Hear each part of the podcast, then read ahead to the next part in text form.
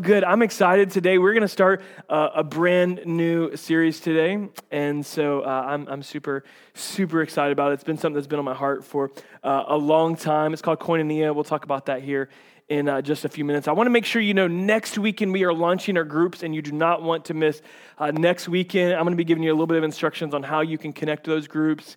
If you're getting our emails, you'll get the links to be able to find the groups throughout the summer. I'll be talking to you a little bit more about those, but I want to make sure you know we're kicking those off. Uh, next weekend. So uh, I've kind of been in a movie watching mode lately. Like I haven't watched movies in forever, but my schedule feels like it's slowed down for the first time in like a year and a half in the past few weeks since after Easter. So I've had a little bit more time to, to sit down and watch a movie in the evening or something. And so uh, we, last weekend we watched uh, this movie called Crazy Rich Asians. Has anybody seen that? Okay. It's, um, it's like a classic rom com, just based in immersed in Asian culture. Um, and so, if you've seen any kind of romantic comedy, you've seen this movie just in uh, Asian culture. And uh, basically, the story: this this uh, young man, and young woman, they meet in New York City. He's from Singapore, and he comes from a very wealthy family, like like filthy, filthy rich. And um, and so he is going back to Singapore for a wedding, and invites his girlfriend along. And so they get there, and he was supposed to come back and run the empire back in Singapore, of this huge thing. And he didn't want to go back. He just liked his life in New York. And so when he gets there, the classic rom com kicks in, and mom, his mom, does what? She tries to break the relationship up because she does not approve of this girl. She's keeping him from the family empire. And so you kind of know how the plot goes, so there's no spoilers on this one. She fights the whole time to try to, you know, get this girl out of his life. At one point, she looks, you know, the, the, the girl in uh, her eyes and says, You'll never be good enough for my son. I mean, just like worst nightmare. If you're a daughter that's going to meet the family, or you're a son that's going to meet the family, worst nightmare going on uh, here. And so, you know, it works out like a classic romantic comedy. Mom comes around, she accepts her in, and, and everybody lives happily ever after. Uh, but it just reminded me of that old true statement uh, when you marry a person, you don't just marry them. You marry the family too, and you marry folks know what I'm talking about. You don't just marry the person, you marry uh, the family uh, too. And it got me thinking that that's not just true in our marriage and in our relationships, it's also true in the church. True, it's, it's true in the church. Like we, we signed up for this thing with Jesus, like to be a follower of Jesus and surrender our life to Him. And, and we love Jesus. And then we, and then we find out like we got brought into a family. We're not we're adopted by the Father and we're brought into this crazy family. And so uh, I don't know if you've got any crazy Uncle Jerry's or a close talker Aunt Sally in your family. Well, you get brought into the church, you get adopted into the body of Christ. And you realize, like, you got more crazy family. you, you got another uh, crazy Uncle Jerry. You got an, uh, a cousin Vinny who can never get his act together, just like you do uh, in your family. And so we, we come into this and like we don't just marry the groom, we, we marry, marry the, the, the body too. We marry the family. We've got all these brothers and sisters that we get uh, brought into. And, and, honestly, for a long time, one of the, my, the things that I, I've kind of been most burdened about in the American church is, and why, in a, in a lot of ways, we started this church and why we moved to this city seven years ago. Um, is, is just a burden on my heart that a lot of people, they love Jesus, but I, I'm not into this church thing. I'm not in this church thing. I did a wedding yesterday, and, uh, and I've shared this before. But anytime I do a wedding, uh, as the, the, minister that's doing the, the, the officiating, uh, when that bride comes around the corner, uh, I've gotten to where I can look at the bride without crying. I don't know how you do these things. I don't do super well at them. I, I, can, I can look at the bride without crying for the most part. But if I look at the groom and how the groom looks at the bride, I'm losing it. Because there's just something about a way a groom, is, like, ne- never is a man more emotional than he is in that moment when he sees his bride coming down the aisle. I'll lose it. And, I, and I, I wish we would grab this as a church, as an American church, if we would see how the groom looks at the bride. If we would see how Jesus looks at his church, we'd start loving the church a lot more than we ever have before. And so it's always broken my heart that we've got this discontinuity we've got this disconnect between Jesus, the head, the groom, and the bride. And, we, we can't have the groom without also hosting the bride, and we can't take the head without also caring for the body. And that's really what this series is going to be about in a lot of ways. Uh, it's called koinonia. Uh, this group, you're like, I have no, this word, we have no idea what that means. Uh, it comes from the Greek word that gets translated to mean fellowship. Um, fellowship is like the most churchy word you can find. Like, you can probably come up with a more churchy word. Somebody will test me on it. But when's the last time you used fellowship in your life? Like just this week, me and some coworkers, we went out for some, some fellowship afterward. Like you don't use that word on a day to day basis. It's just not, unless you're like a super big Lord of the Rings fan and like Fellowship of the Ring was in your conversation, you're like just really committed to Fellowship of the Ring. Then it did come up in your conversation this week. But uh, usually when we talk about fellowship, we think about a couple of things like that moment where we shake people's hands awkwardly in church, or, or, or that moment when we shake and people are having some fellowship, or, or maybe that those, those, uh, those after church lunches where everybody brings stuff and you try to see what's safe to eat, you know, one of those things, a fellowship dinner, or like the fellowship moment. And what if I told you that we got it all wrong and, and, and actually it's really important that we actually get it really, really right. It's really important that we get it really right. And we're actually missing something deep and um, powerful in our life. This word koinonia shows up 20 times in the New Testament. New Testament, and most of the time it does get translated fellowship. Other times it'll it'll uh, get translated like joint participation or or sharing or sometimes communion. It's also that same word that when we talk about communion, We'll talk about that later in the series. So, we're going to spend the next four weeks really coming to understand what koinonia means, what real fellowship is. And good news, it's more than the awkward handshakes, it's more than the potluck dinner. It's it's so much more and so much deeper. And I believe if you'll just settle in, like whether you're traveling or whatever your plans are, if you say, I'm not going to miss, uh, I'm not going to miss one of these messages over the next four weeks, whether I'm watching online, I'm listening on the podcast, or I'm here, I'm not going to miss one of these because I believe it's going to be that transformative in your life if you'll grab onto this. And, and if you'll go a step further and choose to be a part of groups for the next eight weeks, I'm telling you, your life is never going to be the same. Because what I'm going to uncover over these next four weeks is, is we've actually been missing a really big part of this in some of our lives.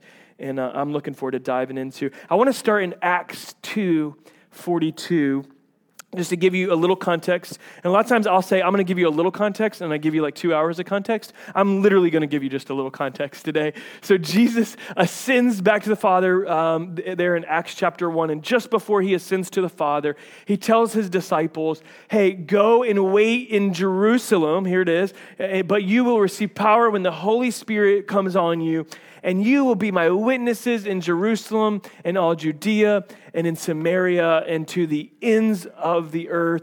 Jesus ascends back to the Father. They do what Jesus says to do. They go to Jerusalem, they gather together. So all these believers from all over gather in this one room and like God shows up in a way in which they had never encountered before. I mean, supernaturally shows up and they received power to do the work and to be witnesses, to do what John Carlo was just telling, to have the confidence to speak out and reach out and tell about the love of Jesus. And so they do that. And then we get down towards the end of that chapter two there, and Acts 2 42 and 47, that's where we're going to read.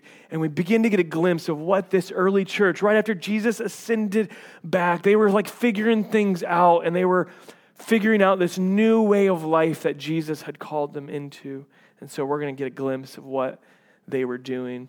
So they devoted themselves to the apostles' teaching and to fellowship. That's the word koinonia there. And to the breaking of bread and to prayer. And everyone was filled with awe at the wonders and signs performed by the apostles. And all the believers were together and had everything in common. Like, how, how many know we don't have everything in common with one another? But the scripture says they had everything in common. It's actually the Greek word, it's the same root for koinonia with that word common. Uh, they sold their property and possessions to give to anyone who had need. Just such sharing. Every day they continued to meet together in the temple courts publicly, and they broke bread in their homes and ate together privately with glad and sincere hearts praising God and enjoying the favor of all the people. And the Lord added to their number daily those who were being saved. Thankful for this glimpse that we get of the early church. It's not the only one we get of this type of lifestyle, uh, but it's one. If we go back to just that beginning part of verse 42, if you'll go right back to that, they devoted themselves. The American church is very casual in our relationship with God, very casual in our relationship with one another. it's like salt we put on uh, uh, at the end with these four things. These are like pieces of our, of our life in which we sprinkle it on, but, but there's not much we're devoted to. I mean, we could use this as it, this was a way, this was their way of life. these were things that they, that were habits for him. These were priorities in their life. And, and just the reality is that, that often church is the first thing, or it's the last thing on our priority list. It's, it's the gathering of believers and being together in prayer and breaking bread and the apostles' teaching. They're just kind of things that kind of get our week going on a positive note. You know, it's just it's just like some helpful moral teachings, or it's just kind of this routine I got. And, and they were devoted to these things. The apostles' teaching is not simply just a reading of the gospel. It wasn't just like, hey, this Jesus loves you, he died for you, receive his grace, receive the gift of salvation. It, it wasn't just that. It was, it was this. I, I would probably translate it wrestling with the gospel implications of our life. It was more than just hearing the sermon, it was walking away from the sermon and talking with friends like, okay, so what is God calling me to in this now? What does that mean for my life? How do I align my life with the truth of God's word? How do I align? With who God has called me to be. It's wrestling with that. We'll talk about fellowship the rest of the series. Breaking of bread, we immediately begin to think about, about the Lord's Supper. And, and yes, yes, that too, the public breaking of bread together. But there's also private breaking of the bread. They met together daily in their homes, like regularly in each other's homes. And i know like in american culture like a suburban life like we just we pull into our our uh, garage and they pull into their garage and we say hey when we're mowing the grass but that's like the extent of it you know and we say hey at church but there's there's no there's no breaking of bread. And so that's that's really what's talked about here. We'll, we'll look at that a little bit more as we go. Into prayer into prayer public prayer together, that it's not just something that the pastor leads us in, it's, it's, it's a habit of my life. It's a part of who I am. It's a part of my life that I need prayer with other people. Like some of you so badly, like oh, you're just like you're waiting for a moment. Like you need prayer. You need prayer with people. Like you do. I need it on a daily basis. I need prayer with uh, with people as, as, well. And so um, that's kind of just a, an overview of what we're talking about here. But most of the time, when we think about fellowship, we actually think about breaking bread. We're actually thinking about hanging out and eating food and we think that is fellowship, and we actually completely misunderstand this, and we kind of put two things together and we miss out on koinonia altogether. And so I just want to ask you real briefly are you devoted to these things?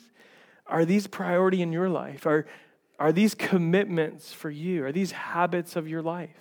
And I'm not doing this to, to cast judgment at. Are, are, you, are you committed to any of these things? Are you devoted to any of these things? Because I'll tell you something, this was new for them. And you say, hey, Pastor, like, I'd like to be. It sounds cool. but, like, this is new for me. It was new for them, too. Like, Jesus just ascended. The church is just getting started. Like, they had just experienced the power of God's presence in the upper room. And now they're like, okay, like, how do I make this a part of my life? And this is what we, we see of this early church. And so, my encouragement to you and, and my, my heart for you is to not miss out because not miss out because there is so much incre- like the walk with God and the life with God happens when we are devoted to these things. Like and, and we begin to be intentional about these things and these become priorities of our life and habits of our life. And it's it's not because we have like new rituals and new routines. No, it's because God has, I, I believe, like supernaturally touched it. And when we get together with this in mind and with this in heart, like stuff shifts in our life. Like our attitudes shift, our anxieties like flee, like our fears break down, our love builds up, our joy for life just abounds. Like, and I want that for every single one of us, like, why would we not want that? And so that's just birthed out of personal experience there. So this, like I said, this word koinonia, it's, it's difficult to define because it's, it doesn't just mean one thing. It actually means a whole host of things. It doesn't just mean sharing, like it doesn't just mean fellowship. It, it, it means a, a, a, lot, a lot of things. It's, it's the sharing of our resources, it's the sharing of our emotional life, it's a, the sharing of um, our finances, the sharing of our time with one another, our talents. We, it's sharing a, a lot of things. So it's tough to, to kind of pin down because it, it really encompasses a lot of things. But if I had to break it down and just give you a simplistic kind of understanding of this, I'd break it down like this Koinonia, just simple as we can. It's, it's life together. It's beginning to do your life not as an isolated individual with Jesus, but it's learning to do life with Jesus together. This is, this is koinonia, and we realize that it doesn't just take one hour on Sunday, but it, it's, it's my, it's my life. I actually open myself up to be a part of not just Jesus and church on the weekends, but to be a part of the body all the time and know that we have this shared um, understanding. I, I, think there's a, a real a thing that took place. So uh, I don't know if you grew up in the church. I, I did. I, I, know many of you did not grow up in the church, or, or it was like very random when, when you did attend. Um, and so th- there was something that took place, and, and, probably why you didn't attend church if you're, if you're new to church uh, for a long time is because it just felt like religion. It was very distant. But then you started hearing messages of you know, people saying, like, no, it's, it's about a relationship, not a religion. You know, maybe, maybe that's some of your story, like you heard that begin to be preached about. And really, it was preachers and teachers that were trying to help the church transition from, hey, it's, it's not about religion, like it's about a relationship with God. And the phrase that we hear used a lot of times is each of us need to have a personal relationship with Jesus. And like I said last week when we were talking about eternity, while that's not incorrect, it is incomplete. It's not incorrect that we need a personal relationship with God, but what happens in that, and what's happened, I believe, in our society, is, is that we've got a personal relationship with God. And we don't understand that we have this koinonia shared life together with God. I once preached a, a, an offensive sermon title that said, Jesus didn't die for you. He died for all of us. You know what I mean? It was just like, He didn't just die for you. It's not just a solo relationship we have God. We're actually in this, this life together. And I believe if we can grab a hold of this over these next few weeks, it's going to change how we view everything. If I had to go a little further and get you beyond a simplistic, kind of holistic life together, it helps with that. But I, I would describe it like this Koinonia, it's, it's the outflow of God's grace in the life of a believer, in you and me, to share all of my life, all of what I have with my brothers and sisters in Christ. That I know I'm not my own. Like I've been purchased with a price and I've been brought in this family. And so I share my life. I mean, I tell you the most embarrassing stories of my life on this stage. I practice what I preach. you know what I mean? You, you know how self deprecating I could be just about the ridiculous things that have happened and what I've gone through.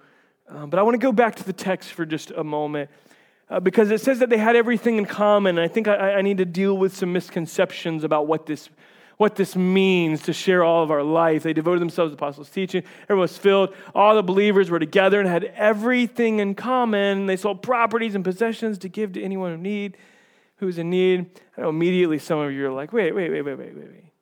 talking about socialism here? Like talking communism? Like some of y'all want to get political on me? Like, sounds like we're talking about something like that. No, no, no. Not even close. Nothing was mandated here. This was this is people choosing, like out of their heart, to sell stuff, to give to others, to care for the needs of others. There's never a, a mandate here. It's not socialism or communism. Let me um, I've actually seen this happen a ton in our body, right here in our midst. Um, I, I, know uh, there's been multiple times, like throughout the life of our church, in which someone needed a car, and they and then I, I love it. This is like my I love uh, this is part of my, my my role here. I love finding out about a need and being like, we're going to meet that need as the body. And so I'm like, hey, some a family needs a car. Anybody got a car? And somebody's like, I got an extra car. It's just sitting there. We got insurance on it. It's in pretty all right shape. Yeah, we'll give it to them. That's happened multiple times. I know in, in our life, um, you know, I've, I've built the beds that we have for our children now, but uh, for the longest time, like we had like four or five different beds, and we didn't buy any of them. We just said, hey, we got a need over here. Anybody got a bed? And like people are like, yeah, I need to get out of my garage. And that ends up being the motivation. I got one. But that's actually koinonia when it's done the right heart. It's actually like, hey, I've I've got an extra. I got an extra TV sitting in the other room. Somebody wants to watch services online because they're out of town for the next three months. Okay, I got an extra TV you can take with you.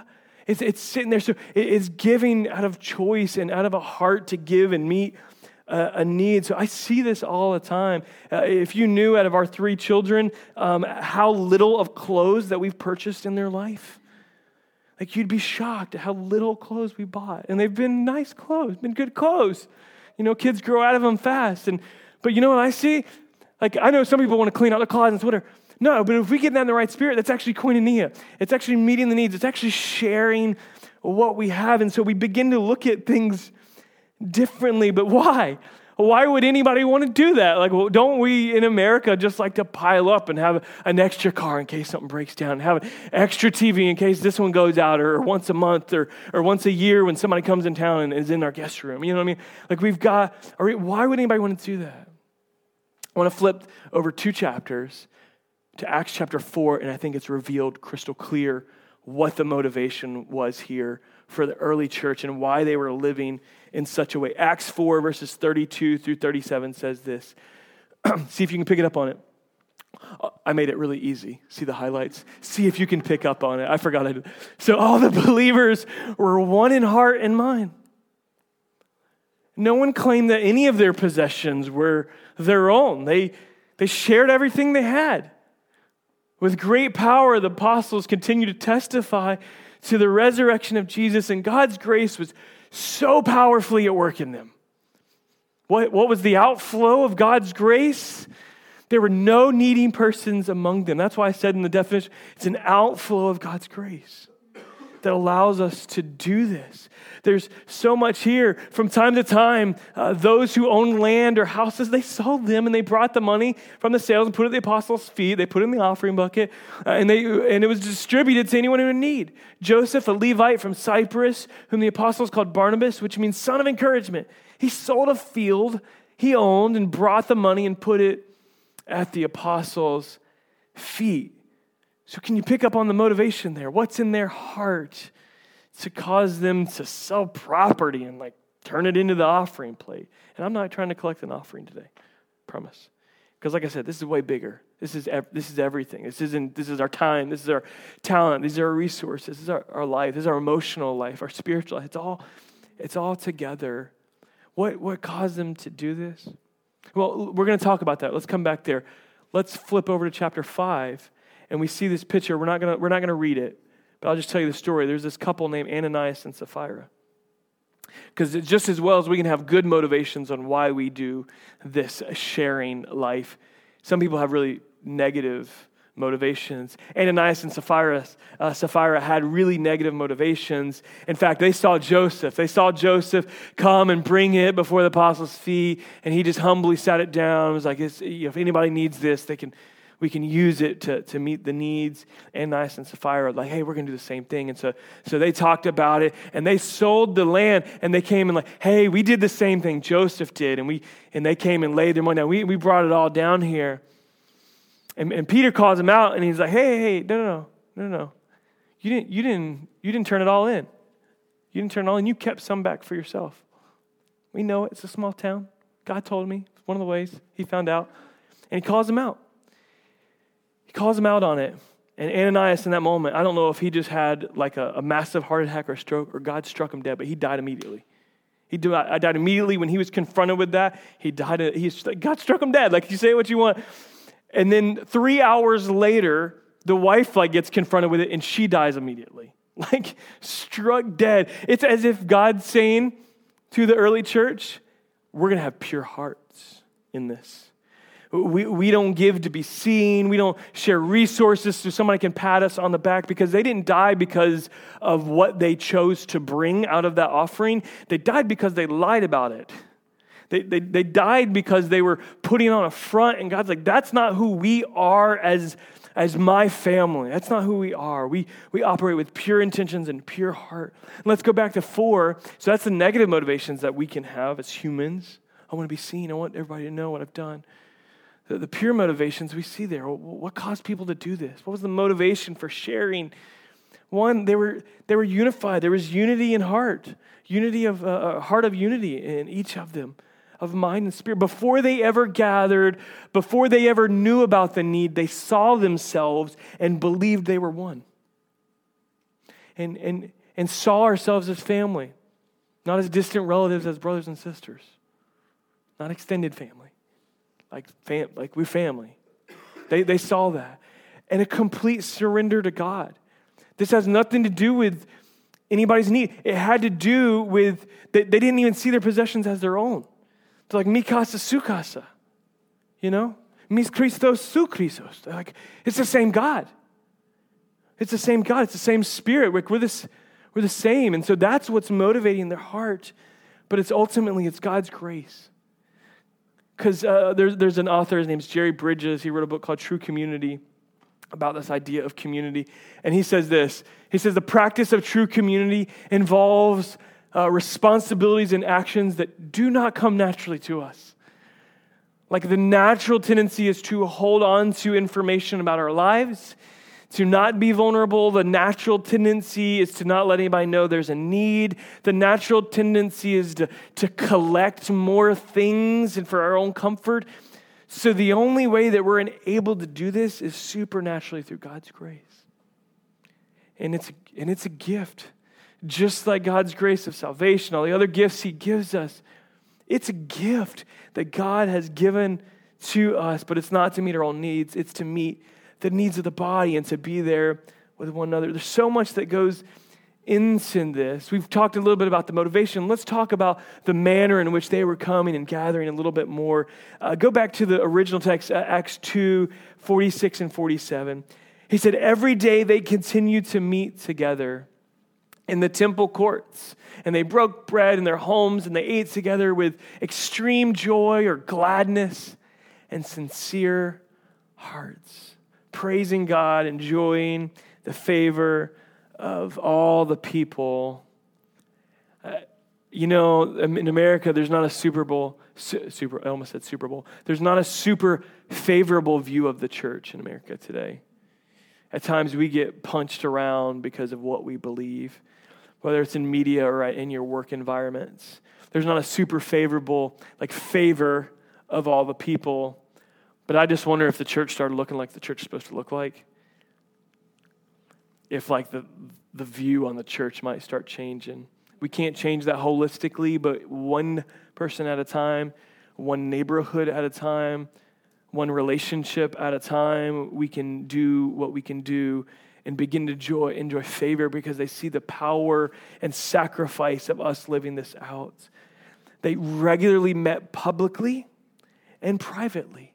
It wasn't like some, I know some of us, like just the way our personalities are, can be wired. It's like I actually enjoy the more intimate settings of homes, and I just don't like the public thing. It's awkward for me. Others of you are like the opposite. Like I like to be in the service when everybody's there and it's packed, and I like that. And the home environment is just like icky for me. Like I don't want to really be in that private kind of intimate. I don't know if you kind of can accept that, like maybe in your life or see that in your life. Like yeah, I'm probably kind of more one. Uh, than the other they were devoted to both. Like both were a part of their life, part of who they they were devoted to the public gatherings and the private gatherings, scheduled and unscheduled breaking of bread. Hey, we intentionally, hey, Monday nights at seven, we're gonna get together, you know, but also, hey, like, what are you guys doing this weekend? Like, we're we're just a part of one of those lives, and and I think for uh, you know a long time, I think Taryn and I had to to learn that I think we always longed for that, but we always wanted everybody else to come and ask us. And we kind of sat jaded for a while, like nobody's asking us. you know what I mean? But we had not asked anybody either, you know? So it goes both ways. So let's not sit on our hands. Let's be intentional and through the scheduled and unscheduled. Did you catch what their attitude was like? Extreme joy. Like, they were just glad to be there. They weren't like in a hurry. They weren't just trying to go through the motions. They didn't come in with like all the worries of everything. No, no, no. This was the best part of my week that I get to be together with my family. I just, I come in joy and I'm just excited. I'm just, excited. what are you excited? I don't know. I'm just excited to be here, excited to be with God's family. It's God's grace working through us and a sincere heart. That it's not put on, it's not like a show for everybody. And look, be real. If you're not in the extreme gladness thing, keep us real. Keep it real, like 100. Keep it real. But that's what God wants for us. That's what we see in this early church that, that we don't come in all bogged down. We actually come in like full of joy and something tangible begins to take place. I, I love one translation if you really look into the sincere hearts. It could be translated simplicity of heart. I just, I loved that. Just, just simple. Like I'm, there's not, not a lot to what you see in this heart. It's just I love, I love God and I love people and uh, and I want to and I'm thankful to be here. you know, that's just how I see that. It's so, so real, just sincere. Like I'm not here to get anything. I'm not. Uh, if anything, I'm here to give. I'm here to give something. Like what can I give to encourage the body? And uh, I'm not here to take. I'm here to um, to give. So what what does that mean for us in our lives individually? What does that mean for us as, as a church? Well, here's what we're going to do this summer. Uh, traditionally, when we, we do our groups, we've got three types of groups. We have service, and groups that which where if God lays something on your heart, like, hey, there's this one community, there's this need in this part of our city that, hey, we need we need food, like we need food in this area. These these people are like the kids are hungry, or like a school, like, hey, we're partnering with school. That's a service group. That's what we've got going there. We have growth groups, which are like, hey, we have a Bible study going. We're doing financial peace. We're going through our freedom group. We've got like these type of groups. So there's growth groups. There's there's um, service groups, and then we have these groups that are called activity groups. And, and the heart behind activity groups is just koinonia. Like, really, we want koinonia in everything. When we talk about authentic community as our second core value, this is what we're talking about sincere and glad hearts, honest, real sharing of life together, community. It's this actually, this, the word community gets translated from the word koinonia. The word communion gets translated from the word koinonia. It's, this, it's the same idea. That's why it's all encompassing, but it comes out of God's grace. So this summer, we're not doing any spiritual growth groups. We're not doing any um, service groups. It, like really, this summer, we just we just want to be together. We just want to get back to communion, like with one another and fellowship with one another and koinonia with one another. So what that's going to look like is we're going to have groups that are around town, different different days of the week. Some some in the mornings, uh, most of them in the evenings uh, around town. And we're just saying, hey, like pick a place to go hang out once a week and be with God's people. Like be with your church family. Get to know. Like my my hope for each one of you is you get friendships that you've been longing for for a long time. Like like you look up and and, and I'll tell you, just uh, Camden our son, some of you know if you follow us on social media, he broke his arm four weeks ago. And so we had a cast from here to here. And uh, they just took it off Monday. Three weeks was pretty short. Uh, but the reason they wanted to take it off is because they didn't want his arm to get kind of locked up. Well, he can only he can only raise his arm about halfway there. Like he can only he can't reach his shoulder. It's so stiff. He hasn't used he hasn't used his elbow in three weeks. Look, I I think some of our koinonia muscles are seized up and stiff. Like they haven't been used for some of us ever. for some of us ever, like we've never let anybody into our life. We've never shared, like we grew up in an environment, scarce resources, and we are so close with our resources. We've always struggled so much. But like the Macedonian church is actually one, they were in extreme poverty and it welled up in extreme generosity. Like they, they gave what they had, they, they were faithful with what they had, they wanted to help other people and see the gospel go forward.